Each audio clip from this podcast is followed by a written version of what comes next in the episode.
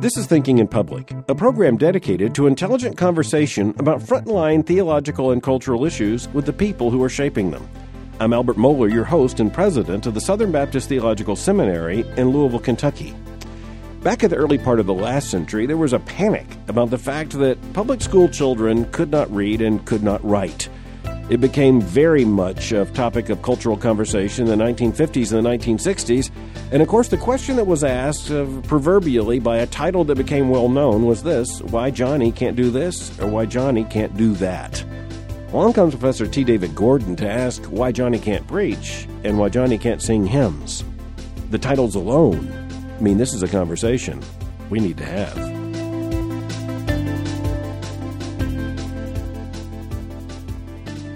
Dr. T. David Gordon is professor of religion and Greek at Grove City College in Pennsylvania. He has taught there since 1999, teaching courses in religion, Greek humanities, and media ecology.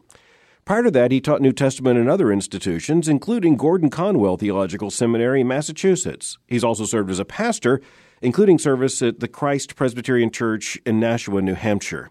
He's the author of several books, including a duo of very important recent books I want you to know about entitled Why Johnny Can't Preach the media have shaped the messengers, and why Johnny can't sing hymns, how pop culture rewrote the hymnal. Professor Gordon, welcome to Thinking in Public. Thanks, uh, Dr. Mohler. It's great to be here. You know, when I looked at these two books, my first thought was someone desperately needed to write these, and uh, and that someone turns out to be Professor T. David Gordon. What prompted you to write these books? I think it's very interesting how you begin the book, "Why Johnny Can't Preach," about your urgency in writing that volume. Yeah, that one probably did have more existential urgency um, because the thoughts had been rattling around my head for a number of years, but I was afraid that such a book book might appear to be uncharitable, and so I just didn't write it. But then when I had stage three cancer in 2004 with about a 25% survival rate, I began to feel that it would be irresponsible to die without saying this. And so my conscience actually started bothering me then. And so uh, on the days that I had enough energy to do something, uh, I wrote the book. Well, I'm very thankful that you did, and uh, also thankful that the Lord's preserved you for this conversation and for much fruitful ministry beyond the time of urgency when you wrote this book. But when you say you thought it might uh, ruffle some feathers, I, I, have to say I don't know why, uh, except with phrases like this. You say, Let me attempt to establish my thesis that many ordained people simply can't preach. On the next page, you say preaching today is ordinarily poor. And uh, then uh, you mentioned that preaching today is in substantial disarray. You are ready to make an argument. Yeah, I suppose so. Yeah, you, I think so. Yeah, I, I, look at that and I realize that that's a thesis you want to establish. And, and, I like the way you introduce it. You say, I've come to recognize that many, many individuals today have never been under a steady diet of competent preaching. As a consequence, they are satisfied with what they hear because they have nothing better with which to compare it. Why don't you talk about that that, that world of preaching for a moment? How, how did you come to make that diagnosis? Yeah, the diagnosis took place over time.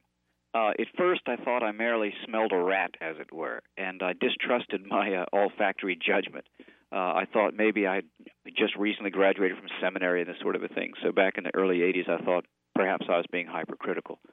But then I ran into people who had served on pulpit committees uh, and who had hired men. And uh, having heard the men, I wasn't too impressed with them as preachers. And so I can remember asking people, why did you hire this person? And twice within a single year time, people who had served on those committees said, well, I've served on pulpit committees for 30 years, and we know from the outset we're not going to find anyone who can preach, so we just hire men who have other abilities. And at that point, I realized I wasn't the only one who had that uh, point of view. And so then I started trying to look for some objective criteria, and that's when I ran across uh, Dabney's book uh, on sacred rhetoric, his thoughts on preaching. And uh, he lists in that book seven cardinal requisites, requisites of a sermon, not excellencies, but requisites, things that every sermon has to have. And so I started evaluating st- sermons by Dabney's seven criteria and found not only that many sermons didn't have all of them, but honestly, some some sermons did not have any of what he considered to be cardinal criteria. Yeah, one of those criteria is what we would call a point.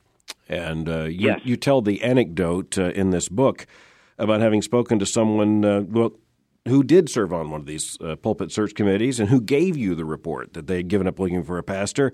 Uh, he said this, uh, you know, as a businessman, I've been in Rotary for almost 30 years, and every month we have a meeting and someone gives a talk of some sort. When I go home, I can tell my wife what the talk was about and how the person made his point, but I can rarely do that with sermons. Yes, and you know the individual who said that. By the way, he's he's now passed away. He's gone along to be with the Lord. The person who said that, Bob Ranson, was one of the kindest, most charitable Christian people I've ever known. No one who knew him thought of him as a crank.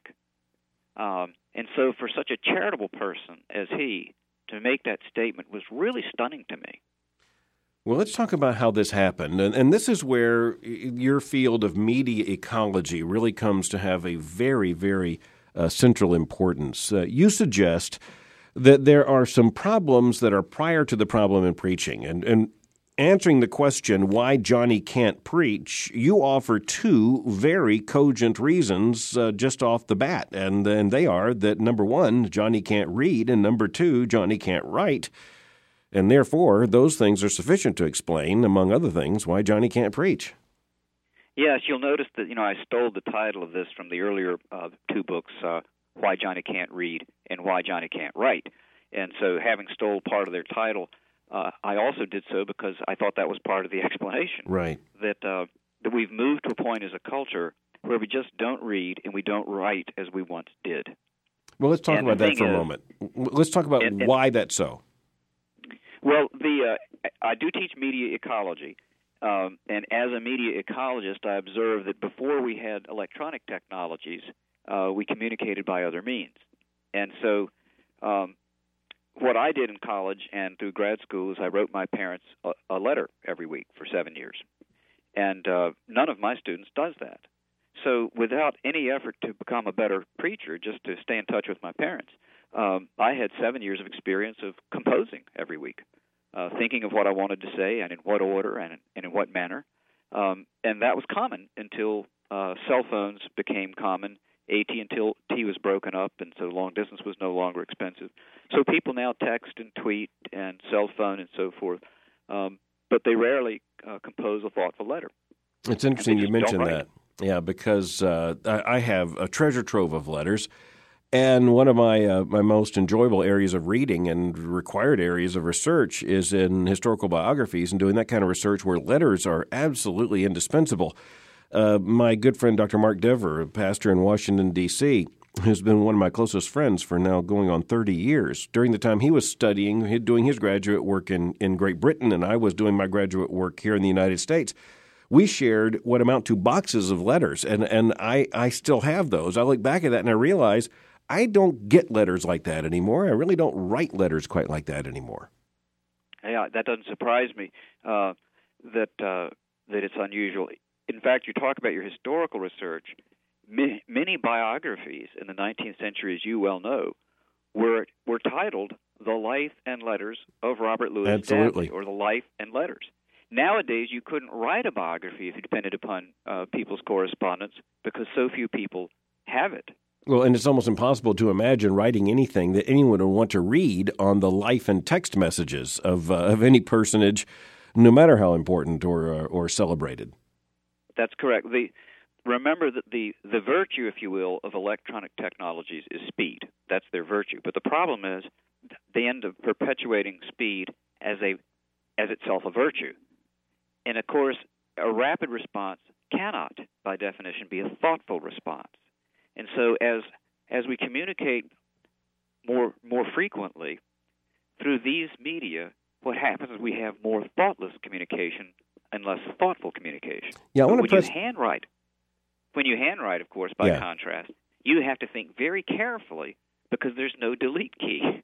Yeah, I, I still take my most important notes by hand, and I still write many of the most important things I write to, by hand with that kind of, uh, of deliberate intent, simply because I also like the intimacy of the physicality of the paper and and the writing instrument. Uh, I often write with a fountain pen, just because I, I, I like the the connectivity of it, the, uh, the, the even the kinetic experience of it, because I find that I remember what I write with my hand in a way that I do not remember what I type with my fingers. That's correct. And a neurologist would explain that in terms of the, the different portions of the brain that are used. The, the motor portions of the brain are now used when you're writing in that way.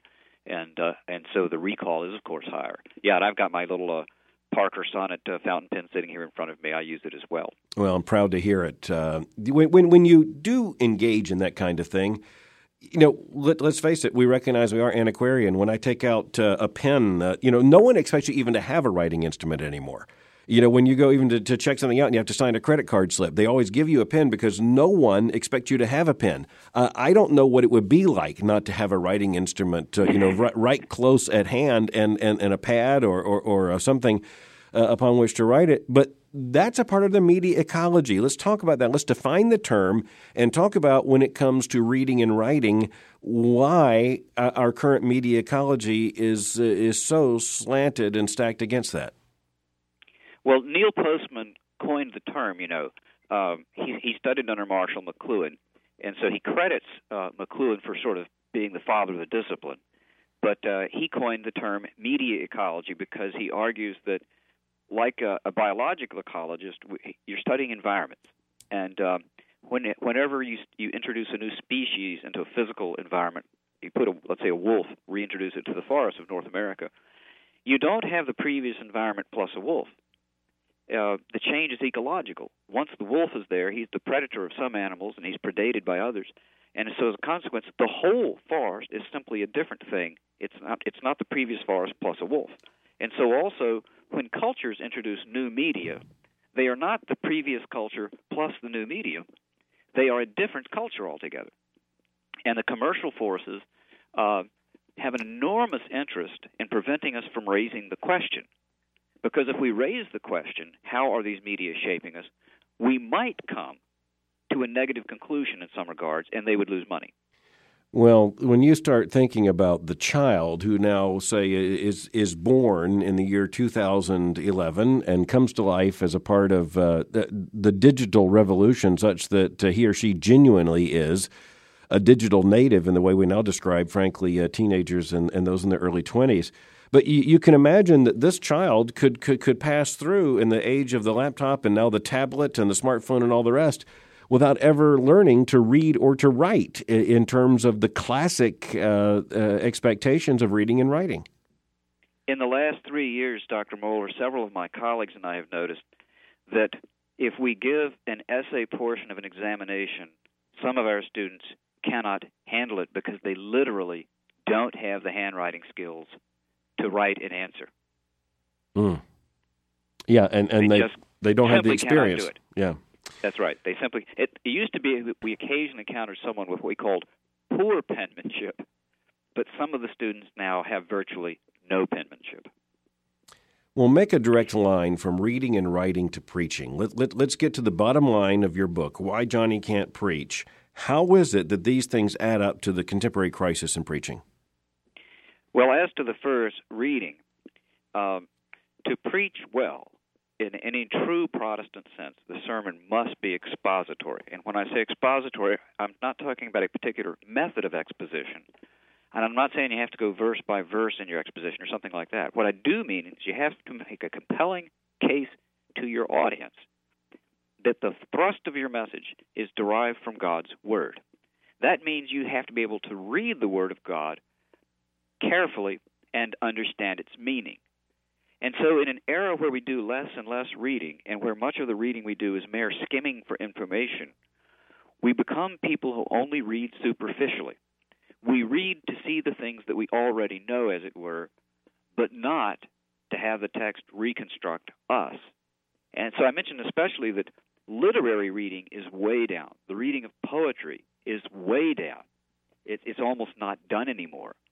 And of course, reading poetry requires a very careful scrutiny of a text to get anything out of it. And so, in a culture where people read poetry, it was an easy thing to transition to reading the Holy Scriptures carefully because they already knew how to read carefully. And so, as readers, we just are not careful readers. And so, a sermon on on on God's love from John three sixteen sounds like the same sermon that would come from Romans 5 8, because they both talk about God's love. But each says a different thing about God's love. And a careful reader sees that each of those texts merely does not merely affirm God's love, but says a particular thing about it. And so what we get is very generalized sermons that are very loosely and only generally connected to the text. And since preaching is compositional, those who do not write are not very skilled at composition. They don't know how to write a unified discourse. They don't know how to write an organized discourse. They don't know how to make wise decisions about how the first point makes it easier to make the second and third points. And so, as a consequence uh, of not writing uh, much and not reading carefully, two essential skills of preaching are just not there for many people.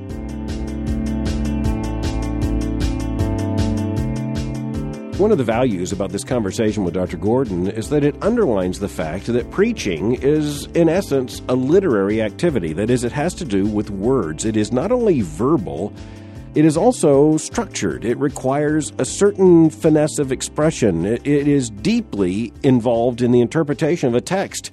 And in this case, it is that text above every other text, the inspired and authoritative, completely trustworthy Word of God, which is at the very center of the Christian life and, of course, of Christian worship.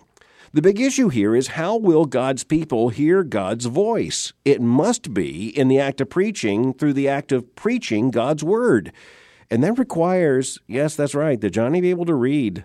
Read the text of the scripture first and foremost, read it faithfully, read it accurately, read it well, and that Johnny be able also to write, not just so that he can write out a sermon so that there be a manuscript, but so through the discipline of learning literary expression, he can learn how to order his words so that it doesn't sound like a sermon is just the latest from a Twitter feed or a succession of text messages. It has to be better than that. Preaching requires more than that. The worship of God demands something far higher than that.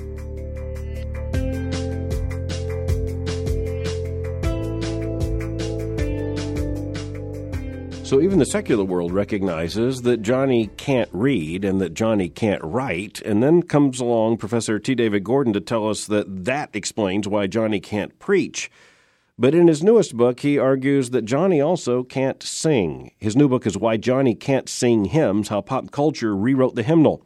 Professor Gordon, speak to the media ecology issue when it comes to music, because this adds a whole new dimension to our concern. Yeah, what happens is uh, our our musical sensibilities are shaped by the culture that we are reared in. So, in the same sense that had you and I been reared in, in France, we would be speaking French today. Um, we wouldn't have chosen as five year old young men to speak French versus English. Our culture just would have shaped us that way. Well, so also um, the the music that we are prevailingly exposed to shapes our musical sensibilities. Before you had electricity, before you had electronic ways of conveying music, all music was, by definition, live. People never had non live music. And therefore, for many people, most of the music they were exposed to was music they themselves produced. Unless you were very wealthy, for instance, you couldn't go to a symphony every day of your life, but you could sing around the farm and around the home. And so, uh, folk music was probably the predominant form of music that the entire human race was exposed to until roughly the turn from the 19th to the 20th century. Since then, the prevailing form of music people are exposed to is pop music, music designed to be commercially successful. In my dad's generation, of course, it would have been swing and big band. And then uh, beginning in the 60s, in my generation, it was more rock kinds of pop. And so now, almost everywhere we go, we run into background music. When you and I were young, um, the only place that occurred was in elevators. We called it elevator music. Um, but Muzak, the firm, recognized if they could sell the idea of background music, they could sell their music not only to elevators, but to the place where you pump your gasoline, where you shop for groceries, where you shop for clothing. So now, almost everywhere, we are surrounded by the sounds of pop music, so that for many people, that's just what music sounds like. So anything that isn't guitar accompanied or have a drum just doesn't sound like music to them or or it communicates something that uh, that they don't recognize. I, I, I love classical music. I don't see that as necessarily a moral statement. I, would like to make a moral argument about it, but uh, as someone who grew up uh, in choirs, in choruses, uh, trained in music. Uh, playing an instrument in the band and in the orchestra, uh, well, my musical sensitivities are drawn to classical music, if nothing else, uh, but because of the complexity of it and the wonder of it and the and the tradition and the civilizational value of it. but you really don't play uh, a symphonic music or, or, or, classical music or baroque music as background uh, to a factory. But that but That's you did correct. play Muzak because Muzak became a way of regulating the way people work. I mean, after all, they were able to prove that you could get more efficient workers if you had this background music. Correct, and, and Muzak can prove that you will sell more jeans at Gap if they tailor their music to you than if you don't. Yeah. And so they- they've been very effective. But note then what it tries to accomplish. It tries to accomplish a kind of a disinterested amusement, right? If the verb muse means to think carefully about or to notice, amuse means not to really notice. And so they're kind of trying to also cultivate the sensibility of a kind of a mindlessness, a kind of deliberate mindlessness, because they want you to make impulse decisions as a shopper. They want to con- con- uh, convey to you, just go with the flow, don't really notice anything. That is to say, if we, if you and I were very thoughtful about every purchase we made, we probably wouldn't purchase some of the things we do. And so they want to surround us with the kind of music that puts us in kind of a, a pleasant mood, a kind of a thoughtless, carefree mood, because that is more likely to, to cause us to purchase. Well, you know, it also creates a certain ambiance, a, a certain environment, uh, a, media or a musical environment. Uh, sometimes we're in a place, uh, and my wife will hear a certain music, and she'll say, "I feel like I ought to be ordering from a menu." Uh, because it sounds like the kind of jazz, acoustical jazz, that's the background to so many uh, rather upscale restaurants these days. And it seems to me that in many churches, they simply have developed their own environmental music that's uh, now just kind of the thing you expect when you walk into church. That's correct. That's exactly right. And now the issue and question for me is this who should be the arbiters of what a culture regards as music? And I don't think the answer is Madison Avenue, especially when we say who should be the arbiters of the music the church uses to obey the command to praise God. Madison Avenue should not answer that question. The best theologians and musicians in the church should answer that question. And in Martin Luther's generation, he was that, both a musician and a theologian. Who required every one of his theology graduates who would who would preach uh, to be able to be a competent singer. He said he did not trust a theologian who could not sing. That's correct. And he required all the students in the uh, in the school system, the young uh, students, to study music. By the way, that's still And true in a lot of Lutheran schools. And they learned to sing parts. By the time they were in junior high school, when they had uh, annual town festivals and so forth, uh, the students from the school always performed, and they were able to sing all, all four parts. I want to separate a couple of questions because I know some people listening to our conversation right now are going to say, "What what what we have here are two people who are just." Uh, establishing a certain style and taste as uh, as arbitrarily right and superior. Uh, I want to separate a bit the the style issue here, and the, even say the musical uh, epic uh, designation, whether it be classical, contemporary, or, or anything else, and, and separate the question down to that of hymns, uh, because that is the title of, of your book, Why Johnny Can't Sing Hymns. Now, in your book, Why Johnny Can't Preach, you explain that it's it's answerable by the prior questions, why he can't write and, and why he can't read. Uh, what are the prior questions that we bring to the question, why Johnny can't sing hymns? Uh, I think what it is is simply the ubiquity of pop music. The reason people can't sing hymns is because they they, they sound more than 40 years old. And so they don't sound like what most people regard to be music. And so they just can't connect emotionally and psychologically to it. It leaves them, how did John Frame put it? It leaves them feeling cold. Hmm. And so the problem is not so much that the particular forms of music that our culture primarily employs are not very good, the style question. The problem is that's all we hear. And so, as a consequence, um, anything that's not recently written sounds hopelessly passe. Whereas the same Christians read books that are hundreds of years old. They don't mind reading, let's say, Luther or Calvin or Wesley. Um, they don't mind that. And they don't mind architecture that's hundreds of years old. If they go to Williamsburg, Virginia, they love the federal architecture of Christopher Wren. They love it and enjoy it. And the reason they could appreciate art forms other than music that are old is because those other art forms are not ubiquitous. But Yes. pop music in our culture is ubiquitous. It's all around us almost everywhere we go. And as a consequence, it shapes our sensibilities and causes us to think that only that kind of music is music, at least in the emotional sense.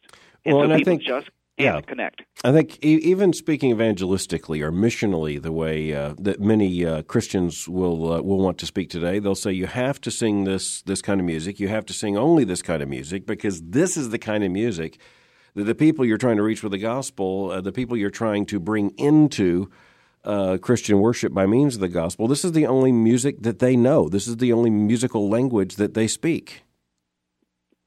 Yeah, that that is uh, frequently said, and the proper response is, um, if we were having a service to honor my late father, let's suppose it was Father's Day, and he were still living in Virginia, uh, and we were trying to determine what meal we should cook for him. We wouldn't ask what other people in our culture are eating that day. We'd say, you know, he loves a standing rib roast, and so we're going to have a standing rib roast. And so also, when Christians worship God, the, th- the thing is how best to worship God. And and that eh, when you ask that question, it doesn't matter what most people do in other circumstances. The proper question is what's the best way to do this thing in this peculiar circumstance? Yeah. I, I think And there's so- a very legitimate point to be made there. Uh, and I didn't mean to cut you off there. You, you had an and so. Let me let you finish that. Yeah, well, and the and so is this: for them to truly, for a person to truly convert and become a part of, of the worshiping community of Christ, he's going to have to do a lot of learning curves. He's going to have to learn to listen to a 30-minute sermon, for instance, which many people in our culture never listen to an oral address of 30 minutes. Right. He's going to have to learn all sorts of other things, and he may also have to learn how to join the great tradition of Christian hymnody. But it isn't difficult. When we were five and six years old, uh, driving to the Chesapeake Bay on the weekends, someone could start singing a hymn, and we would just join right in. Well, absolutely. And and one of the children can learn it. problems here is that we often package being evangelistic as meaning that we we can only remain at the rudimentary state that a new convert uh, would find him or herself, uh, uh, rather than understand that discipleship requires a gr- growing deeper. In your book, you make a very interesting point, and and by the way, uh, I will credit this uh, saying that I heard this some years ago. Someone described uh, one of the modern praise choruses as uh, one word, two notes, three hours. And uh, there's a certain uh, element of truth in that, although there is some there is some marvelous new music that is being written, and uh, and I'm glad to know and to sing that as well. But you make the point that it would be considered odd to the point of uh, e- extremity if in a local congregation they said, "Let's sing uh, the uh, the Gloria Patri or the doxology over and over and over and over again." That reminded me of something said by the Methodist theologian Geoffrey Wainwright at Duke uh, when he defined a hymn as a doctrinal statement set to music. You know, th- that is a key test to me. A great deal of what is sung in churches these days could not possibly be defined as a doctrinal statement set to music. That's correct. And when I teach my course here on the Psalms, the last three weeks of the course, we talk about liturgy in the broad sense, not technically Lutheran or Anglican liturgy, just liturgy. And we talk about what can we learn about hymn writing from the Psalms. And one of the first is this: the Psalms have existed for three or four thousand years without music. That is to say, many of us experience them as sheer biblical poetry. Most of us, you know, we read them devotionally in other ways or have them responsively read at church. And for me, the test is this if a hymn can survive without music, if the lyrics alone w- would survive without music, it's a good hymn. And if it won't survive, if no one would even bother with it, if it weren't set to music, it's not good enough. And if you think of it, many of our hymns, especially those of Cowper, uh, existed as Christian poetry before anyone ever put them to music. They Well, did. Exist. that's more typical than atypical. It is more Exactly. typical that the words long pre-existed the tune. Yes, yes. It's actually uh, uh, in in most hymns, uh, the lyrics had a self-standing existence before they were set to music. And I mentioned some of the authors uh, in the book somewhere uh, that did that. It's a virtual who's who of English poetry uh, when you go back and look at who's who wrote many of these hymns. You know, I think again, some people listening to this conversation would say, you know, th- this sounds like two scolds, and uh, and yet, You know, I'm driven by the fact that number one, God's people ought to be worshiping in a way that uh, that maximizes the glory of God in worship, and and and the Lord Himself has given us uh, the ability to sing and to understand meter and tune and he has given us a psalter, which is the, the very standard for the way that we ought to be articulating his praise. And the second thing of my concern is that there are so many people who simply are missing out on all of this. I, I, I really feel almost heartbroken for generations of teenagers, children, young adults who simply don't know these hymns, and they don't know what they don't know. Yeah, I, to me, um, uh, to, to imagine going through this fallen world without the sustenance of many fine and great hymns is just I can hardly do it, and I, it it almost is heartbreaking to imagine that there are people who are going through this world without some of the really fine hymns. Um, many people testify that in some of the difficult moments of their lives, what sustained them was the great courage begetting power of a well written hymn. And uh, when our daughter, for instance, died of leukemia, the first daughter, um, for years my wife's favorite hymn afterwards was "Whatever My God Ordains Is Right." Mm. And it was such a valuable hymn to, to yes. us to have already learned before that moment, so that it, w- it was like an inflated life raft to carry us through a difficult moment. Well, and I for remember... me, as I would hold Marion in the morning mm. in the hospital and sing to her, it still was very important one day uh, to hold that baby in my arms and sing on her behalf, Hold thou thy cross before my closing eyes, shine through the gloom and point me to the skies. Heaven's morning breaks, earth's vain shadows flee. In life, in death, O Lord, abide with me. She was too young to pray her own prayers or to sing her own hymns, and so I had to sing that one for her. And there are people who will go through this world, they will have a child die, and they will not have the strength and faith that we had because some great hymn writer gave us that gift. That is such a moving testimony, and I, I don't think anyone can hear that without understanding the passion uh, that led you to write this book. You know, when you think about what a hymn represents, also, one of the great comforts to me is to know that I'm singing what Christians have sung, not only for generations, but for centuries. When you stand up and sing, A Mighty Fortress is Our God, you're singing a song that gave sustenance to the reformers in the 16th century, and and we're yeah. still singing today. You have to wonder how much of what is being written today. And again, I want to footnote that by saying there is some excellent music being written today, but what we're talking about here is the environment of music in so many of our churches, the the worship in so many of our churches that is the truncated minimalist music that avoids the very substance we're talking about here. When Hebrews 12 says that we haven't come to Mount Zion, so that when, in our Christian assemblies you have not come to Mount Zion, but you have come to, and then it lists all the things we've come to. Three of them are references to other worshiping saints. Yes. Right? The spirits of just men made perfect, innumerable angels in festal gathering, uh, the, the, those whose names are among the firstborn from the dead, resurrected saints.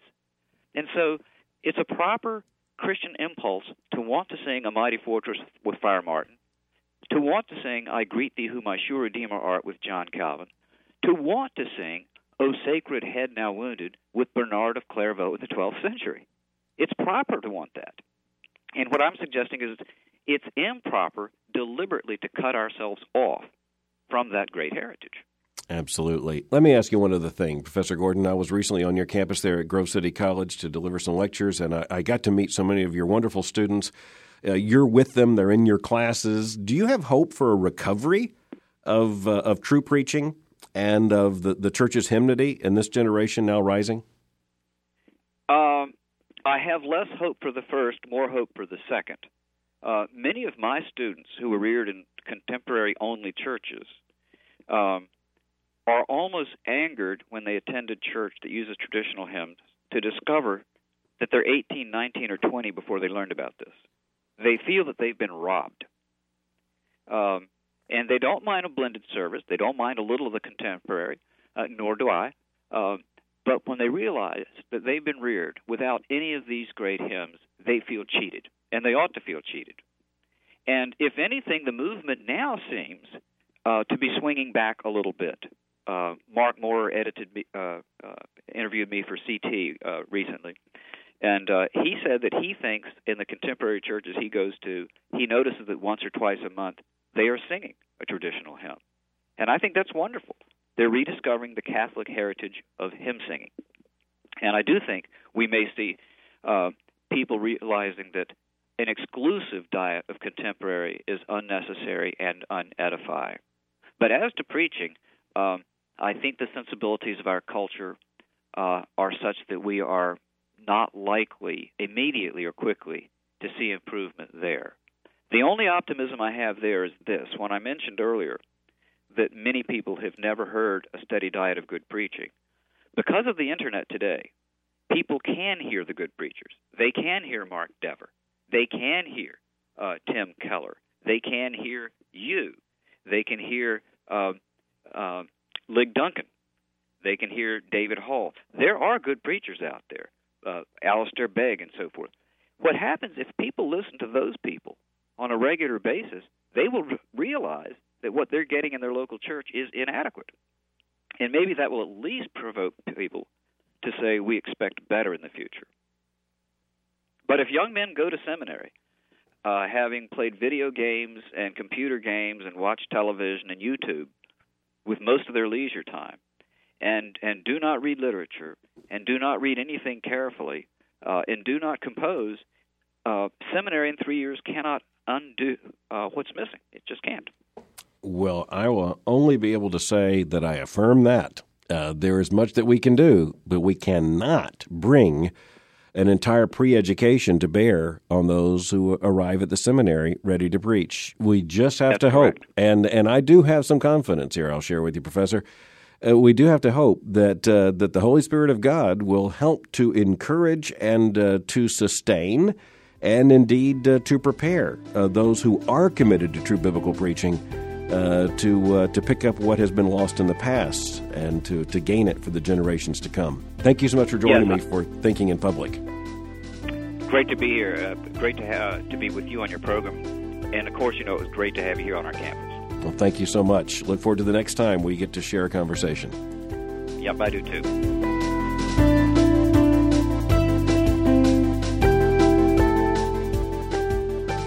I do find it fascinating that God made us as musical creatures. He loves music so much that He made His human creatures able to praise Him by the use of this gift, by not only the writing and composing of music, but the ordering of thoughts, the, the addition of meter and rhythm, and all the things that make for music and all of its glory. And He gave us the capacity to use this in order to glorify Himself. And as Dr. Gordon indicated, when you start looking to the biblical teachings about heaven, it is extraordinary how much about heaven is about music. And evidently, if we're going to be concerned with music to the glory of God for eternity, if we're going to be faithful in this life, we'd better be concerned about how to glorify God with music in the living of these days.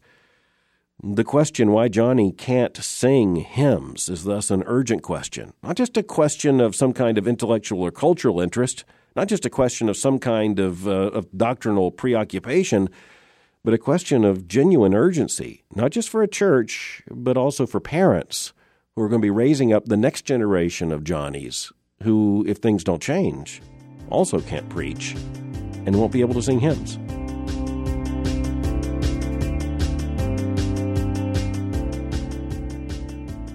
Given what we read about the church and the Christian life in Scripture, given what we learn by observing church history, it's hard to imagine that there could be any greater issues of our concern than that the word be rightly preached and that the worship of God be rightly structured and, and rightly conducted and rightly directed.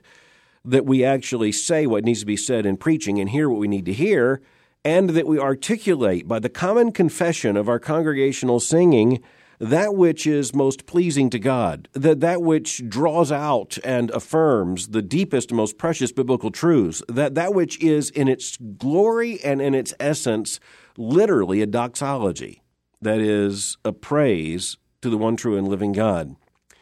Now, in this conversation with Dr. Gordon, so many things have come to light, and certainly we need to have some kind of diagnosis and some kind of uh, of description of how we got to this point. How is it that we have arrived at the point here in the early years of the 21st century when we seem to no less uh, in terms of how we worship. We have brought less to how we articulate the praise of God rather than more. We expect less out of preaching rather than more. You know, this issue of media ecology is really important. And I think not only as church leaders think about this and preachers and those who are leading worship, but, but also as parents and educators think about this, we need to realize that we are up against an enormous challenge with this media ecology that phrase that Dr. Gordon and others have borrowed from Neil Postman is so very important for us because we are living in the midst of this media world. We are bombarded by the kinds of impulses and signals and habits of mind and habits of ear and habits of expression that come by means of the media that are uh, rather constantly the ocean in which we swim. We look at that and we recognize that yes, there is a missiological and evangelistic necessity to connect to that culture, to, to, to use the, the mechanisms, the components, the styles, and the, the, the modes of that culture, and to exploit those things for the glory of God by means of evangelism and cross cultural uh, application and transmission of the gospel and, and all the rest. But there always has to be a different question asked once you are inside the context of the church and that is how can we most gloriously, most faithfully, most substantially praise and honor God? That's going to require all of us, not just some of us, that's going to require all of us to learn things we otherwise would not learn, in order to sing things we otherwise would not sing, in order to be able to hear, if that is our task, or to preach, if that is our calling, a message that we otherwise wouldn't know how to deliver and wouldn't know how to hear. Now, one of the most helpful aspects of all of this is to remember that there are some prior competencies that are necessary. One of the issues of the Christian life today is that we, without apology, have to be the people who still believe that reading and writing are important. After all, we're talking about a Lord Jesus Christ uh, who said that, speaking of the Old Testament scriptures, these are they that testify of me. We cannot understand him without understanding the scriptures and to hear the voice of God, which is the most desperate need of Christ's people, we're going to hear it through the preaching of the word, or we're not going to hear it. And when it comes to right worship, it's hard to imagine there could be anything more important. And that's going to require us to go back and learn, even in the midst of this massively pervasive and even invasive media ecology, we're going to have to learn some things that the world wouldn't otherwise require us to learn. We're going to have to learn to appreciate some things and to do some things. We have to learn some musical competencies the previous generations learned out of necessity.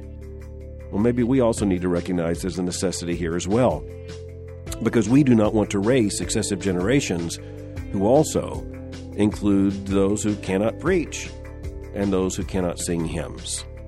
I'm very much indebted to the conversation with Professor Gordon. I think you will be as well. I want to commend his books, Why Johnny Can't Sing Hymns and Why Johnny Can't Preach.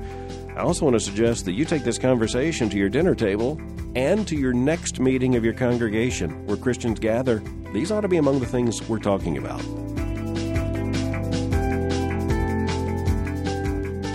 Thanks for listening to Thinking in Public. I want you to be aware of a special preview event at Southern Seminary designed for those who are considering seminary and just needing to know more. We hope you'll visit our campus on April the 28th and the 29th for Southern Seminary Preview Days. For more information, go to our website at sbts.edu or simply call us at 800 626 5525. Ask for the admissions office and they'll be glad to give you full information about this event. It's kind of an immersion in the life of the seminary that will give you a very hands on experience and a first hand knowledge of what seminary is all about. I'll meet you next time for Thinking in Public. Until then, keep thinking.